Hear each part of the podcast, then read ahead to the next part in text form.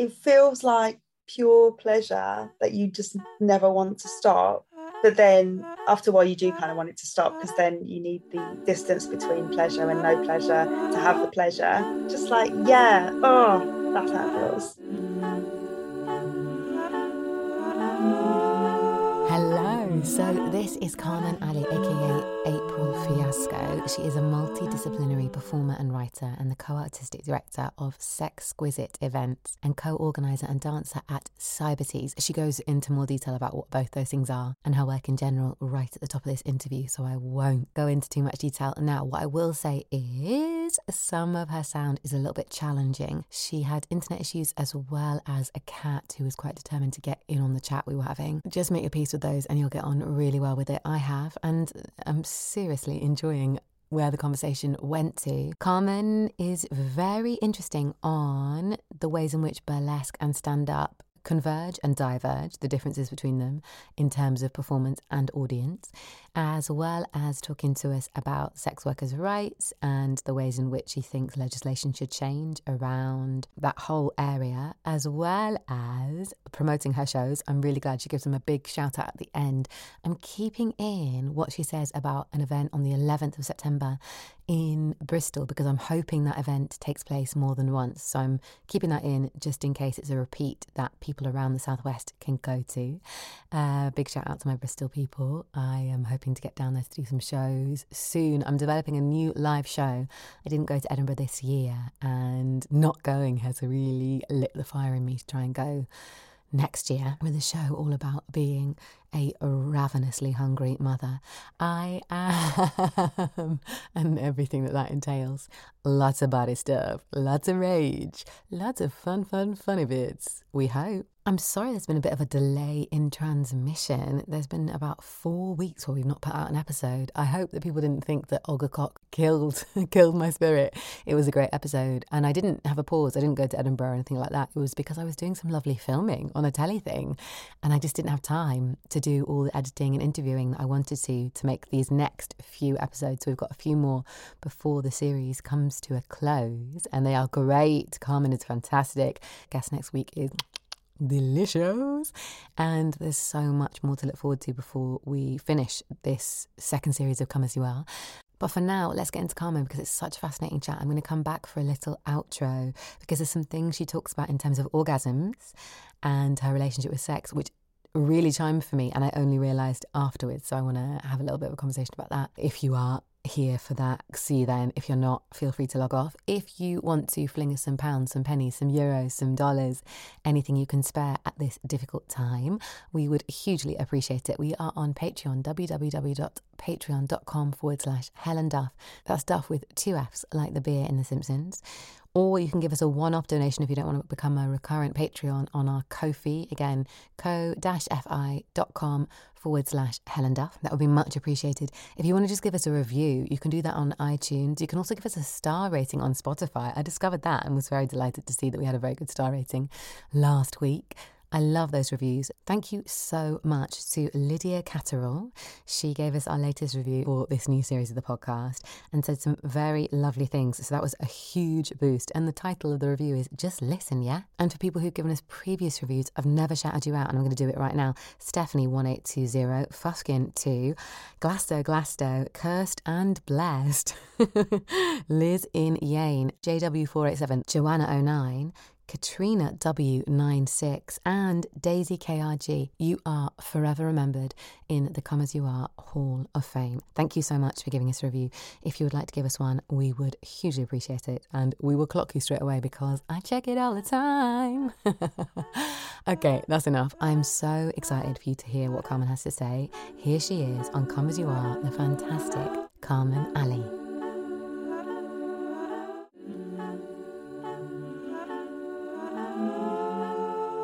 Hi, I'm Carmen Ali. I'm a multidisciplinary performer, I'm a comedian, writer, actor. I also do burlesque and cabaret as April Fiasco, and I co run two sex worker collectives. The first one is Sexquisite Events. Um, we run theatre, cabaret shows where we platform sex worker artists. I love that name. It's very, very good. I also really love you're doing a sex positive event in Bristol, I saw. Yes. Called Hourgasm I'm very jealous of some of this vocab. I really want it. I didn't come up with that one. I did come up with Sexquisite, but um, that's run by No Strings Bristol. Um, but yeah, that is a great name. So yeah, I'm going to be doing burlesque at that on the 11th of September. Top plug. Um, but I, I I've gone straight for the plugs. The plugs are supposed to be at the end. No, no, plug them now. orgasm, so I couldn't resist. Yeah, and then the other collective is called Cybertease, and we were set up during um, lockdown 2020 because there was nothing else to do. So we created online virtual strip clubs on Zoom and it went really well. People loved it. It's all about like challenging the mainstream strip club model. So, for example, um, no house fees. Like we work as a cooperative, so we share the profits between everyone who's been involved. Yeah, I love both my collectives and I love performing. For anyone who doesn't understand that language, what does a house fee mean? Oh yes, of course. So um, in a strip club, you have to pay a house fee to work there. Mm. So like that could be twenty pounds, it could be hundred pounds, could be one hundred fifty pounds, could be a set fee, and then it could be a percentage of your dancers as well. Mm. The club takes this money.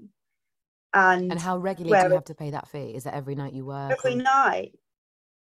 Every night. Whereas we so with Cybertease, so for example, when we did the online shows, we keep all the ticket money from the event and we t- keep all the tips that they've sent us on PayPal mm. and we keep all the private dances and we share it between everyone. So ultimately, you could end up, just sorry, not to be too stuck on this point, but I think it's something that a lot of people don't realize. You could end up down. You could work a night and then. Oh, yeah, 100%. House fee. Because some clubs, you have to pay your house fee up front and then you have to make it back. Some places are better, you pay at the end of the night mm. and occasionally, if you haven't made it, they might um not ask you to pay it that night, but it totally depends on the club. So it's a bit like for a comic, it's a bit like if the person organising the gig hasn't got enough people to come and watch or hasn't done any kind of outreach Promo. to get an audience. Exactly. And they make it a bringer gig. Bringer gigs are particularly punishing because you're so early. You're like eh, you, you yeah. don't tend to do bringer gigs once you've established yourself and people are asking you to come up. Yeah, I haven't done one for years. Um, you're so early on in your career, and the kind of material that is coming out on those gigs is so bleak to watch. Like you're often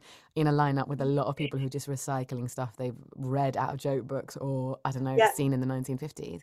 So you're paying for an experience that is so so undermining of your confidence and your whole like enjoyment of comedy. You'd said earlier you added stand up into your repertoire after having done stripping at uni. I started stripping and then I, because of stripping, I kind of discovered burlesque. Uh-huh. And this was when burlesque was making a big comeback. Mm. And then I kept seeing comedians. So I was like, oh, I think I want to do that instead. And I didn't stick with the burlesque at the same time because I kind of felt like I didn't know what I wanted to say so I carried on doing stand up and I came back to burlesque years later in 2019. You didn't know what you wanted to say with the burlesque? Yeah. So I was just kind of doing acts that I kind of liked the idea of, but they weren't really that powerful. Mm. They weren't really, ah, do you know what I mean? Yeah. Whereas like, like going through the motions, kind of doing what you thought burlesque should look like rather than feeling yeah, like I'm I really. Guess. And like, two of the acts that I used to do, one of them I have reworked since I started doing it again. Mm. And I like better I like how it is now better. What's it like? Describe it for us. It's an act where I'm like dressed as a witch and I'm going to a fancy dress party. And originally I would when I first did this act, I would see a sign that said fancy dress party cancelled. And I was like really sad. And then I would take off my witch outfits and then dance. And now it's the same sort of concept, but I've updated it. So, for example, now there's a voiceover that's a text message that's like, um, oh hey babe, like so sorry, but the fancy dress party is cancelled. I think I've got COVID. I'm so sorry. And like there's like music in the background, so they're obviously having a party, and it's like I've added jokes. Nice. Stand up has made me able to add more jokes to things. Mm. Does that make sense? Yeah, definitely. So I or like a comedian. Um, and then I change the songs. I do I do striptease to the songs, and I've just made it more kind of funny, um, and just yeah, made it better and more fun to watch. But that is one of my pure comedy ones. It doesn't really have a message. Can whereas I like, and I don't want this to be too agendered because obviously I like making people laugh, and it gives me a certain thrill and I don't want to suggest that like oh if you're not making people laugh and it's not successful. My question is more like is the feeling you get from the burlesque different if it's funny for you as a performer? Because like not all burlesque is funny, right? Some of it's Mm. beautiful, some of it's Yeah, I guess art. it is quite satisfying. Obviously, you want people to cheer because you look hot and you're like, you know, maybe you're taking a stocking off in a really sexy way, but you also the, the feeling that you get when people laugh at you as well, like they're like you're you're doing something sexy, but you've also made me laugh is like infinitely better. I think. Mm. Why do you think that is? Why is that more satisfying? That you're both sexy and funny at the same time? For you? Because I'm multi-talented. yeah, exactly. no, it's important. I think because any, I guess because anyone can like get on stage and be sexy. Not anyone. Not anyone. I don't think I could. I think I would be a mess. I think I would be a real embarrassment to everyone involved. It's one skill to be able to be sexy, Mhm. but then it's another skill to be able to bring them together. There's this idea that women can't be hot and se- and sexy and funny, and it's like, yeah, yeah, we can. Like a triple like, win. watch, watch me. Yeah. but yeah, most of my acts are comedy acts, or they are political acts, or they or they're a mixture of both. Mhm. I was just going to ask you about. I was saying, oh, I think I'd be a complete mess if I got on stage and tried to be sexy rather than funny.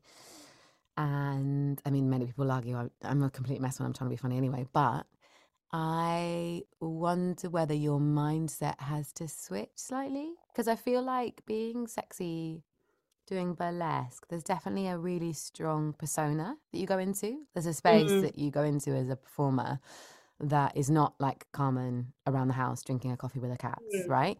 And Exactly. That's why we have like, a different name for burlesque and stuff. Totally. like character. so, does April Fiasco have to switch it up slightly to be funny? As in, I know when I've watched people come from different genres try and do stand up, there's often been a process of like actually becoming more vulnerable, allowing for more mistakes, allowing for a little bit more of like peeking behind the curtain in order for it to be relatable and human and therefore more funny. Whereas with burlesque, there's a bit more of a high art going on. Mm. I know what you mean. Burlesque is more like theatre. Mm. Stand up can feel more vulnerable because because usually when you do burlesque or cabaret, you're doing it in a space where people are a bit more up for it Mhm. and they like they're cheering, they're like having a good night.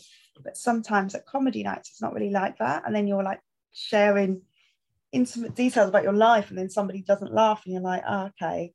But then, like in burlesque, you might be getting your tits out, but everyone's like, woo, yay, tits. and also i think that like we have to get away from the idea that i don't know like showing your some parts of your body are somehow more important than showing other parts of your body yeah, or indeed like showing parts of your personality, showing parts of your past.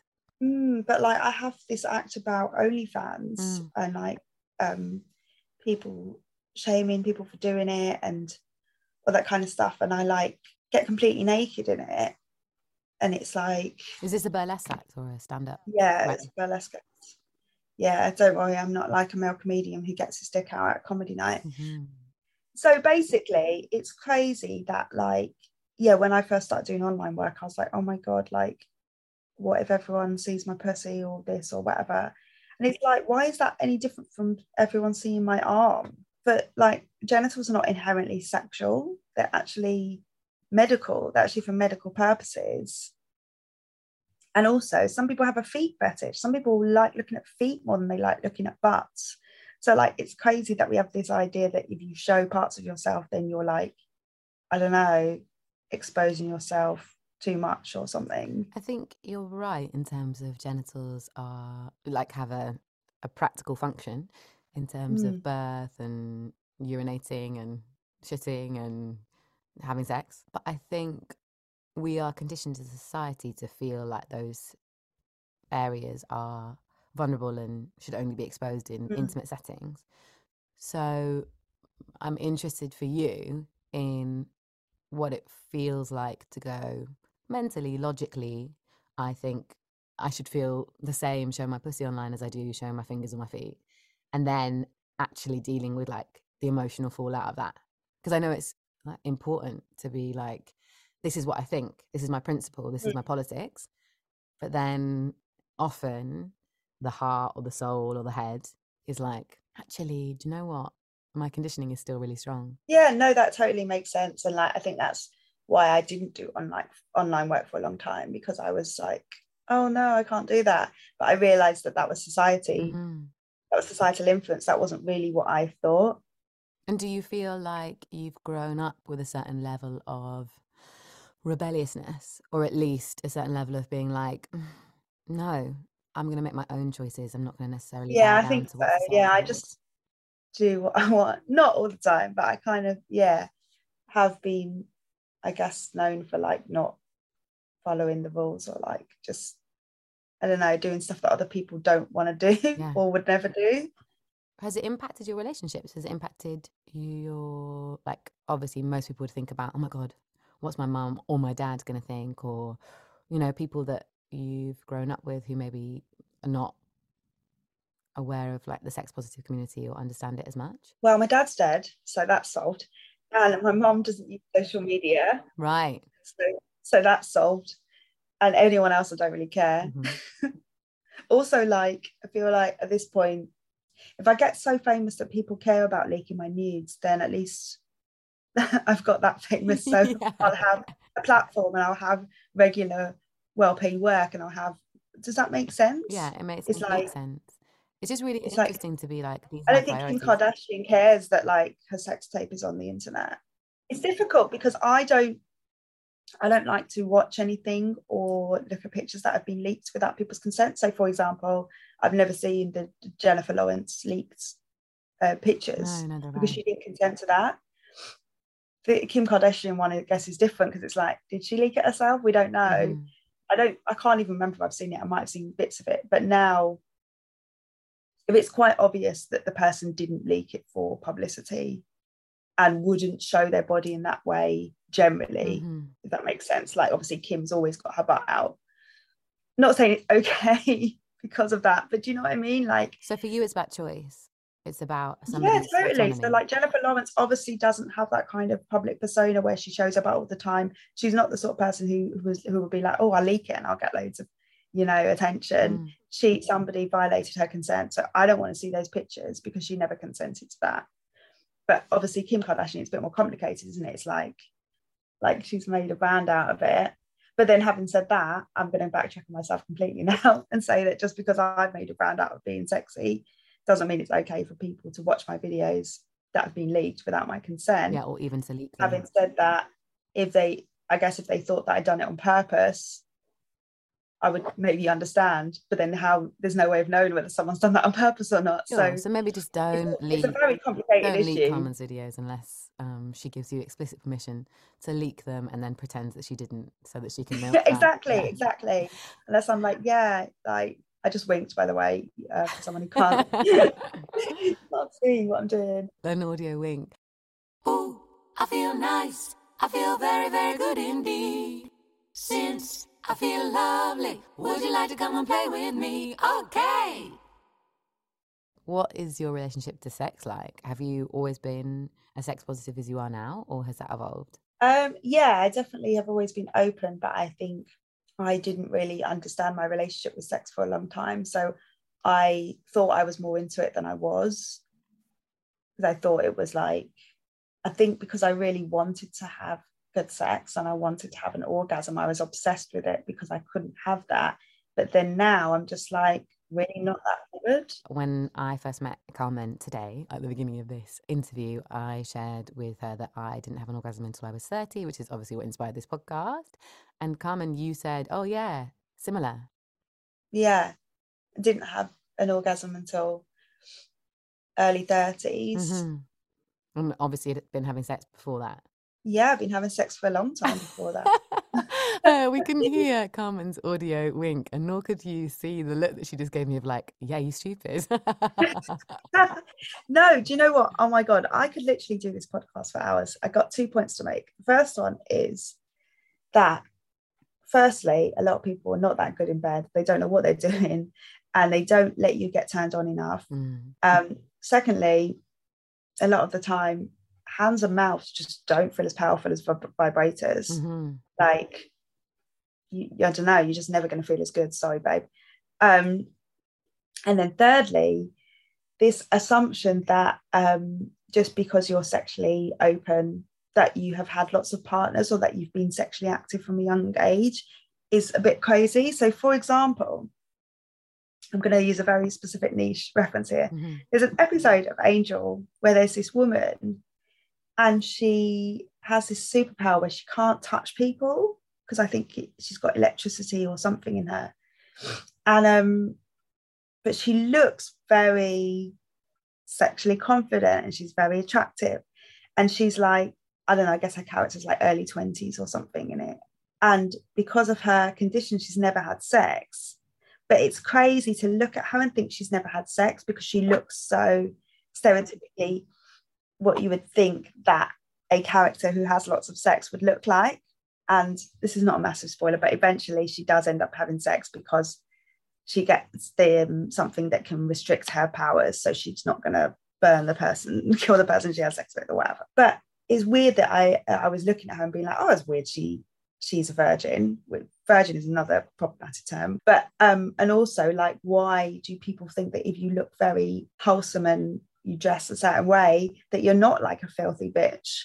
Like it's crazy how we like kind of assume things about people. Yeah, and also how we internalize that ourselves. So if you are somebody who uh, dresses in, I don't know what terms to use because it's all so Mm. like it labels people, but if you dress in a sexy way as opposed to just Yeah. if you dress in a way that like enhances your nat- your body and it like shows off your body Mm. in a way that you enjoy, then you yourself might feel as if you're being, as if you're sexualizing yourself and as if you're selling something, you know, because of the way we we approach bodies and everybody's a commodity and like you're selling a certain thing, you're branding yourself as something, and therefore you have to. I definitely felt a great pressure to if I was putting myself out there and looking or behaving in like a promiscuous what a stupid word way then felt a lot of pressure to like back that up and be Yeah, and be that 100%. person in an intimate relationship and then always felt terrified always felt like they're going to find out i'm a fraud as opposed to no i'm allowed to dress however i want to i'm allowed Yeah. to enjoy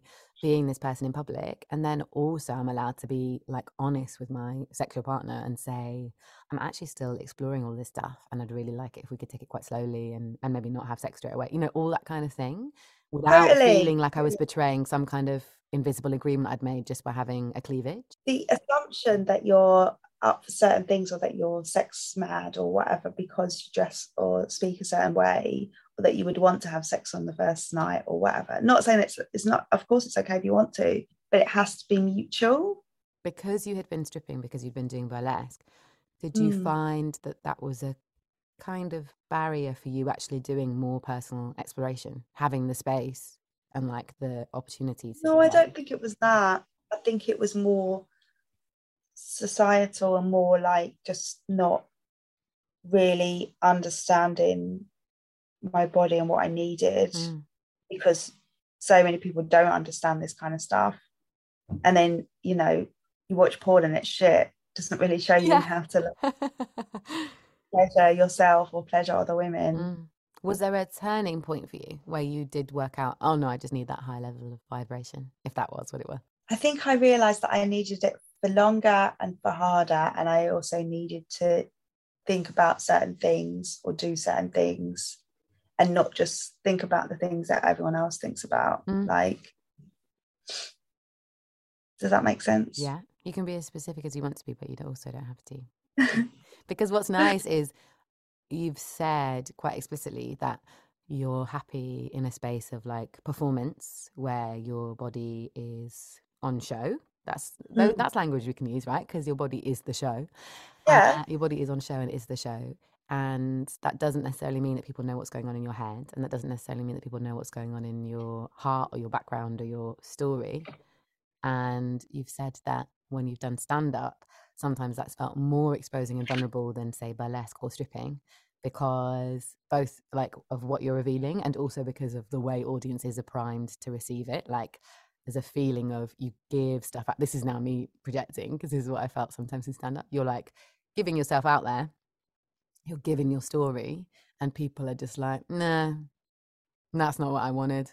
As opposed to like appreciating what it takes to get out there and put yourself out there. Mm. No, actually, no. Sometimes when I talk about sex work on stage, people get really uncomfortable. Really? Mm. And why do you think that is? because they think sex is so intimate and personal that when I talk about doing sex work as so blasé, they're like, I don't know, what the Mm. fuck?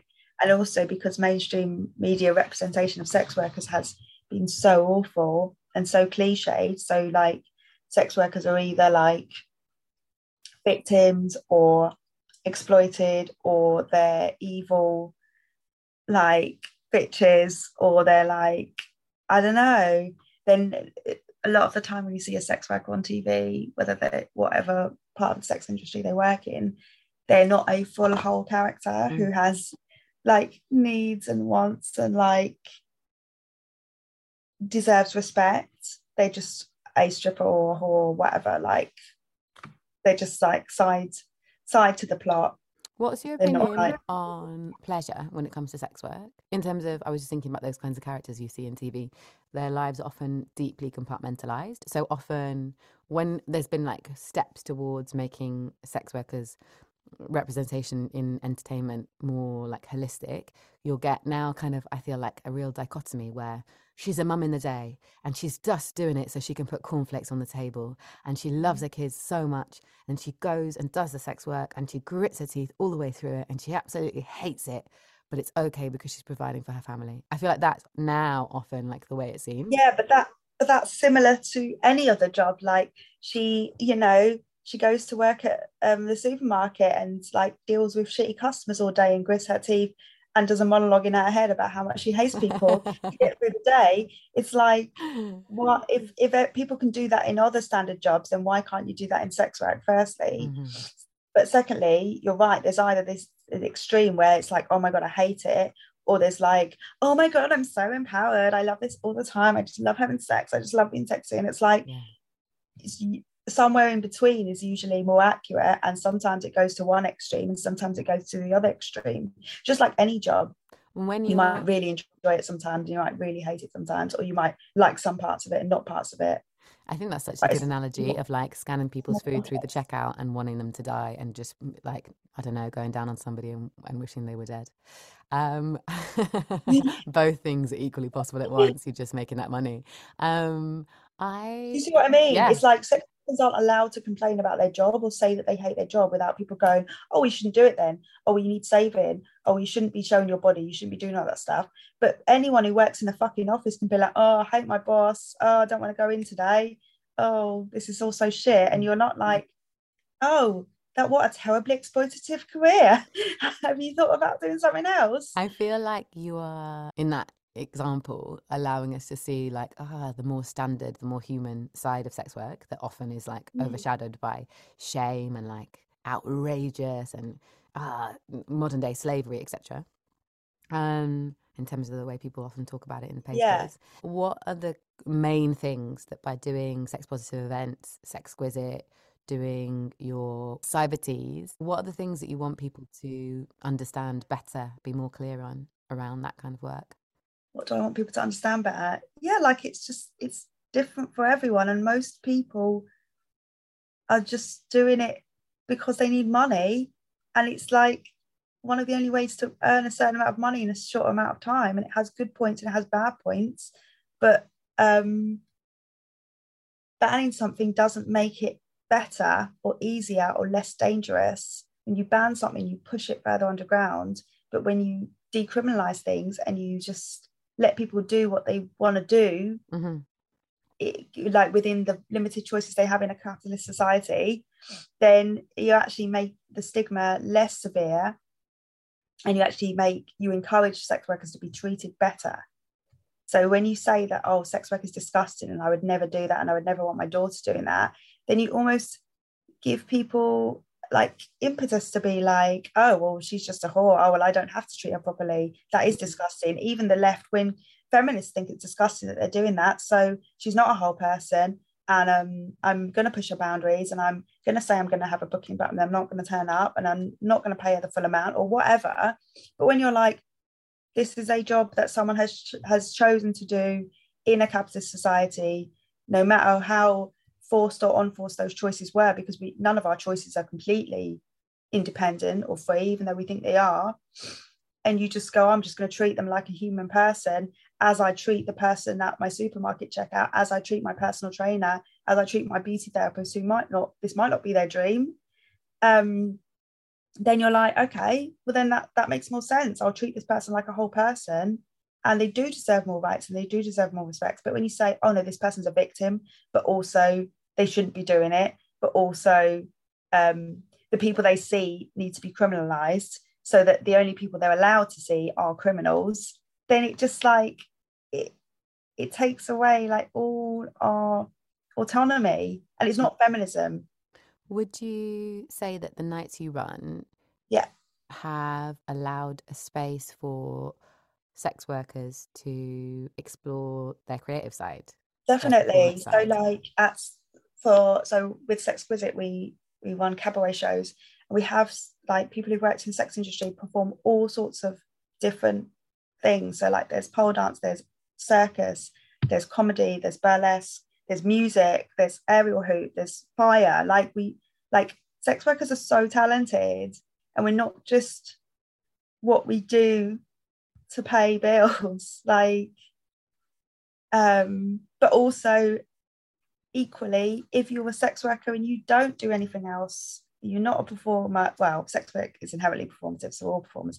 But if you, then it's still valid. It's still a valid job. It's still a valid life choice, Mm. and it does need to be made safer. And people do need to treat us better. But but sex work itself is not the problem. Our extreme capitalist society and the way sex workers are treated by the media, by clients, by um, pseudo feminists is what needs to change.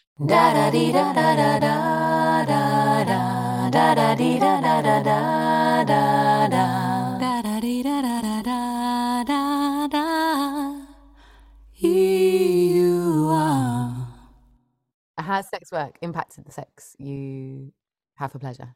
I think it it has, but I also think that getting older and changing how I view sex and how I think if anything, sex work has enlightened how I wish I'd already thought about sex anyway, in that it's not it's not an obligation that you do with uh, your partner, even if they want you to, or even if they expect that.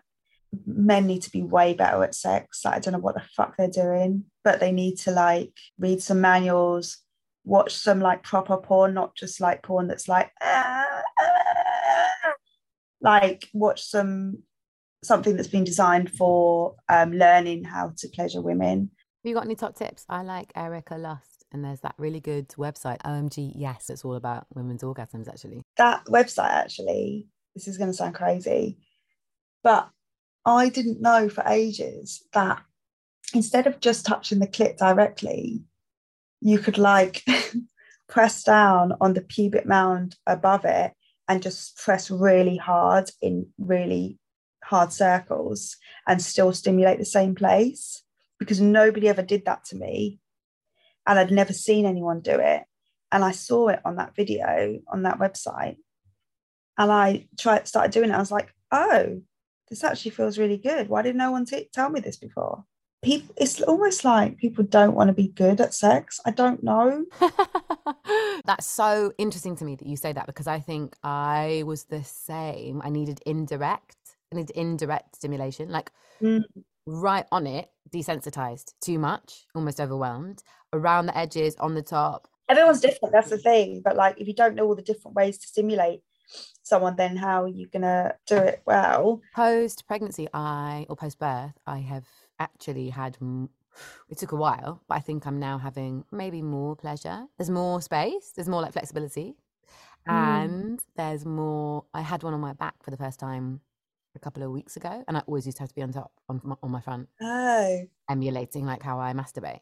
Whereas I just had one for the first time, or like multiple on my back, and it was like yes, I was so pleased because I was so determined. Like the night it happened, I was like really focused. I was like during it because I was like, I think this is gonna be possible tonight. And then once I got in my head, I was like, I'm gonna get on my back. I was like, that is, I was like driving for it. So actually, in a way, I think the sex will be more fun latterly because I'll be less in my head. But I got like it was like I like a bull with something. What do they say? It's like the bit between my teeth. And I was like, I'm gonna get that. I'm gonna and then I got it and I Yeah, was That's so like so good. satisfied. I- I think it, there's this thing where I don't know if this is true or not. Women's sexual, women's sex lives get better as they get older. Like men peak at like 17, 18 in terms of like their sexual desire and how and their stamina and like how often they can come and how easily they can come. And then we peak like in our like 30s and 40s, which is crazy because Hence cougars, I think. Like, yeah, right? Lots of women in their 40s end up dating younger men because they're like suddenly, oh wow. Oh wow. then some young men are just not that good at sex because they've watched too much porn. Yeah, although I just read a really interesting article about uh, maybe it was interesting because of the way it was written, and I quite liked the style of the writer. But she is a woman in her forties who is has divorced her partner who she had kids with, and she's really enjoyed dating younger men because she says, or in her experience at least, she was like they were much more pleasure focused than people were when I was young. That's good. So I think there is a backlash. There's like a yeah, people are learning. It's like I guess you can't make any. So hard to make generalizations. There will be some people who are focused on pleasure, and some people who aren't, and some people were from a, any age group and any. Like I had sex with this guy once, and like you could just tell that he'd spent time like tr- working out how to be really good. Like he just knew what he was doing. It wasn't all haphazard and like it's like a skill, isn't it? It's like say you go too many men are turning up like they're doing an open mic comedy night and they just like yeah like like I said like come up with some jokes off the internet or like come up with the darkest thing I can think of and then just put it out put it onto your vagina oh I've heard this is funny I'll just choke her without asking I've heard the people like that I'll just do a rape joke I've heard that goes down well just try my hand. I'll just try my hand at it. Yeah. exactly I think, yeah, oh God, too dark. I think there is definitely a parallel because it's like, I've never done it before, but I'm confident I can probably do it. Is like the mode. And then women are more generally like, I could never do that. No, I could never. And then it takes them a long time to get there where they like study and practice. yes it's study and practice you're not just automatically good at sex like anything like you need to study and practice and people think it's a, an innate skill and it isn't Would you say that's the same for sex work? Have you had to do because I don't actually know in this discussion I know that you work with sex workers in terms of platforming them during your events and working for better representation and rights and I don't know with you whether you do sex work yourself although you've spoken about it as if you do. so sex work me is anything that's sex work is like stripping escorting doming online work. I've done a mixture of different kinds of sex work but sex work is just acting. You're just pretending that you're you're just selling a fantasy and like also most of the sex work you do is for men. So men are like really easy to please. So what you're saying Carmen is men need to study up and get better. I, i'm not saying i haven't had mediocre sex with women too but i think they are generally a bit better and generally care more about your pleasure and, and care more about finding out that and being better. But also i just think that my standards used to be much lower and i would have sex with someone even if i only had a small connection with them and now i'm not doing that in my personal life unless i have a really big intense connection with them and i think it's going to be really good and really worth it otherwise what's the point Yeah, that's lovely. I'm glad you've got to that place. I want you to have intense connection after intense connection. it's not like happening right now i just came out of a long-term relationship a few months ago and um i've been on one date since then and then i joined one of the dating sites and i've been doing a bit of chatting I was going to say, do you think being a burlesque dancer, having done stripping, etc., does that affect the kind of people who message you? oh so I, it depends because sometimes i don't always say Yeah. stuff like that on my profile. And I also, yes, I think when you say that you do anything sexy or sexual, sex work or whatever, some people will think that's an invitation to talk to you however they want. But though I'm not interested in those people. And then the the people who are cool and just like, yeah, I'm just open, whatever, like don't think it's a big deal, Mm. are the people who I would want to date or pursue a connection with. I think I once said that I did yoga on my profile. This is many exactly years ago. exactly And that was seen as an invitation to be like, Yeah, oh, you must yeah. be very flexible. Can I bend you this way? exactly so men who are like that will jump on anything They'll regardless any it doesn't matter they'll find sex in yoga whereas like men who are still sexual beings who obviously want to fuck you will like be a bit more subtle about some men will be a bit more subtle about it yeah. and i appreciate the, the subtlety yeah, you want the chat. You want that. You Yeah. Want, you want that sense of humor. exactly and then i don't i hardly get any matches with women because when, when you say you're interested in men and women on a website you just get men men men men men, men. Right.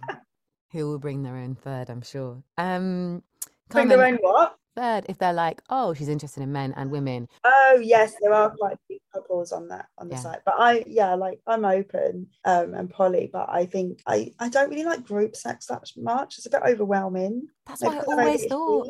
I'm i don't like- know I've never had group sex, and I think uh, people listen to this would be like, "Yeah, because you're way too square," but also because I honestly get I get so overwhelmed just by like a buffet. i'm telling you it's overrated there's too much going on and then you have what you have to express your desires to two people not just one person and i i did have a really really fun threesome once after a comedy night randomly because they were on their first date and they were in the front row and i went home with them both but um, Ah, that is That so really fun. fun. I actually think that's because often you get really good interactions with people on the front row, especially people who are on dates. he was a real prick he was such a dick he was being such a dick uh, and he kept like heckling but then afterwards he obviously wanted to like fuck me so and then his date she was like into it too so we were like okay Where are they now? I have no idea. Maybe I'll text them. I've got both their numbers, it was like what that one night thing that never happens again. Keep it as that in your memory. Do you mind if we try? Uh, yeah, sure.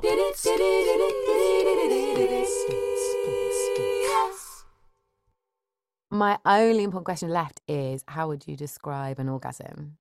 What does it feel like to you? It feels like pure pleasure that you just never want to stop. But then after a while, you do kind of want it to stop because then you need the distance between pleasure and no pleasure to have the pleasure. It's just like, yeah, oh, that's how it feels. yeah. Oh, I'll record that and have it as my ringtone. Do you think they've changed for you? Have they changed for you over the years? Orgasms. I think when I first started taking antidepressants, it was it became a bit harder to happen, but then I pushed through and it and now it's fine. If you take SSRIs, they can affect your ability to orgasm or to get um, to have a sex drive or to be aroused. Um, so for me, they did affect a little bit when I was like getting used to them, but it's like you Yeah. you get this thing that like improves your mood, but then you can't get the best feeling in the world. You're not allowed to. It's a trade-off. Carmen, you've been wicked. Thank you so much for making the time for me. I can't wait to see a Sexquisite event. Have you got any of those coming up? Yes, yes, we've got a few events coming up. So um, it's Sex Worker Pride um, in September, the 16th of September and the 18th of September. So the 16th is at Bethnal Green Working Men's Club, which is a big cabaret venue in East London. And we have an after party till 2 a.m. So that one's a bit more of a party um, show. And then on the Sunday, we have um, a show at the Glory, which is kind of Dalston, Haggerston area. Um, and that's going to be like a just the cabaret with no after party. So if you're trying to decide which one to come to, Friday night it's more like ah, and we're going to have most of the same acts, but some of the performances might be different. I'm going to try and make it so one. If you come, both. you could come to both. Like if, if people want to come to both, come to both. Oh yes. Also, like I said earlier at the beginning of the recording, 11th of September, if you live in Bristol, that is a um a show called Orgasm, which is a text positive night, and myself and um, baby Chloe, who has performed for Sexquisite before, will be there representing Sexquisite. And on the 6th of October is the next Cybertease. The tickets haven't come out yet, but save the date, 6th of October. It will be in London. You can see my titties up close and personal. And, and then on the 8th of November at the Glory, again, I have a um, work in progress of my solo show, um, which is a stand up show about um, sex worker rights. And I'm doing a double bill with Shan Doxy, who also Oh, talks about similar stuff. So, yes, those are the dates. Put the Helen, if you could put the links in your. Um... I will. And I'll tag your Instagram as well. Is that the best place to find you? I'm at Harlot Goddess on all social media, like um harlot like a whore from the 18th century, and goddess like the goddess that I am. Seventy worships. and then um if you want to follow Sexquisite on Insta, it's at sexquisite.events and Cybertease is at cybertease underscore. Incredible. And also, I just want to say before we finish, I feel like we've talked about quite a lot of intense stuff in terms of rights and exploitation and judgment. But the burlesque shows that I've been to, I haven't yet been to a Sexquisite, but I am making a beeline for that 16th of September show, have been so joyful and have made me feel so yeah. good in myself, about myself and about humans in general and bodies and people and collective community that I would really recommend anybody, wherever you are, if you're in Bristol, if you're in London, if you're uh, across the country, seek an event out and go because it's so yeah. much fun. Thank you. No, I'm glad glad you enjoyed them, and hopefully you enjoy my burlesque as well. Yeah, I'm sure I will. I've no doubt. I really want to see that witch one. I love that.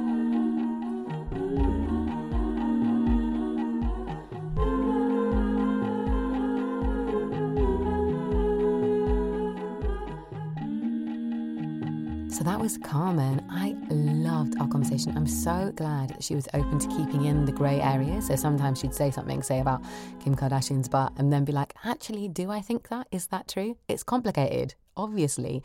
And I'm really pleased she was open to having those conversations and to examining her own thoughts just by virtue of being her. It wasn't like I was some sort of penetrating interviewer. It's just that she was up for, yeah, thinking about stuff and talking about it as she did that.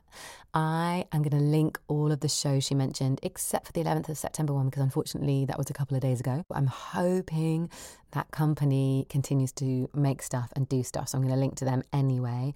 Link to Carmen's website, link to her Instagram, as she mentioned, so that you can go and see the Sexpertise and the Cybertease shows. I will definitely be at one of the Sexpertise shows, so maybe see you there. I'm also going to link to a couple of the things I mentioned. I talked about an article in The Guardian where a woman was discussing young men now having more of a focus on female pleasure. I'll link to that. And oh, yeah, OMG Yes, which is the website we struggled to find the name for when we were talking about learning how to wank better as women. One of the things that I realized when I was listening back to this episode, when I was talking about, oh my God, being able to have an orgasm on my back now, it's happened twice more. I'm getting so confident with it. Almost, almost uh, brazen, almost arrogant with my capacity to come on my back now. By which I mean I'm like lying on my back and I'm having penetrative sex. I'm not talking about uh, masturbating, although I've never had one masturbating on my back actually. I always used to have one on my front, either on top of somebody whilst having sex or on top of my own hand. So, yeah, I'm absolutely putting that out there as one of the positives of having a pregnancy. I think there's a lot of stuff that transmits this idea that sex is either over or awful after you've given birth. And I'm telling you right now, it's gotten better. I've got more options, which is really fun. And the other thing I wanted to say was Carmen talked about once she'd had her orgasm, she became less obsessed with sex. Like it became less important to her because she wasn't using it as a way to try and find out how her body worked. And I do feel a little bit similar. I never know whether it's because of the pregnancy and the like child caretaking or because I actually became kind of, yeah, obsessed with the idea of having an orgasm. And once I'd had it, everything was kind of like, oh, okay, okay, cool. So I have sometimes found it difficult with this podcast to keep the flame alive, to keep being fascinated by it. So I'm really glad that people like Carmen and our guest next week, who is an amazing activist, writer, content creator, uh, and also somebody who lives with blindness. And they talk to us about that experience and orgasms and sex. I'm so glad these people are coming to chat to me because their perspectives, their experiences are really keeping it like, keeping it fresh. the podcast isn't sex, but the parallels keep on coming. Whoa! So I hope you are keeping okay. I hope you are surviving and thriving in this tricky, tricky time. And if you did want to send us some Kashisho, I would be hugely, hugely grateful. As I said before, we are on Patreon, www.patreon.com forward slash Helen Duff, and Ko-fi for a one-off, ko-fi.com forward slash Helen Duff. Plus, you can find us on all the socials. Send me a message, send us a rating or a review if you just want to get in touch. We'd love to hear from you. Our email is C A Y A podcast, Kaya podcast at gmail.com. Yeah, I think that's it. You can send me voice notes and stuff on there as well if you can't be bothered to type or if you're just a busy mom running along with a buggy. Why not? I love you. Have a fantastic rest of your week. I'm coming back next week, I promise, on time. Thank you for keeping with us, despite the interruption to scheduling. And take care of yourself.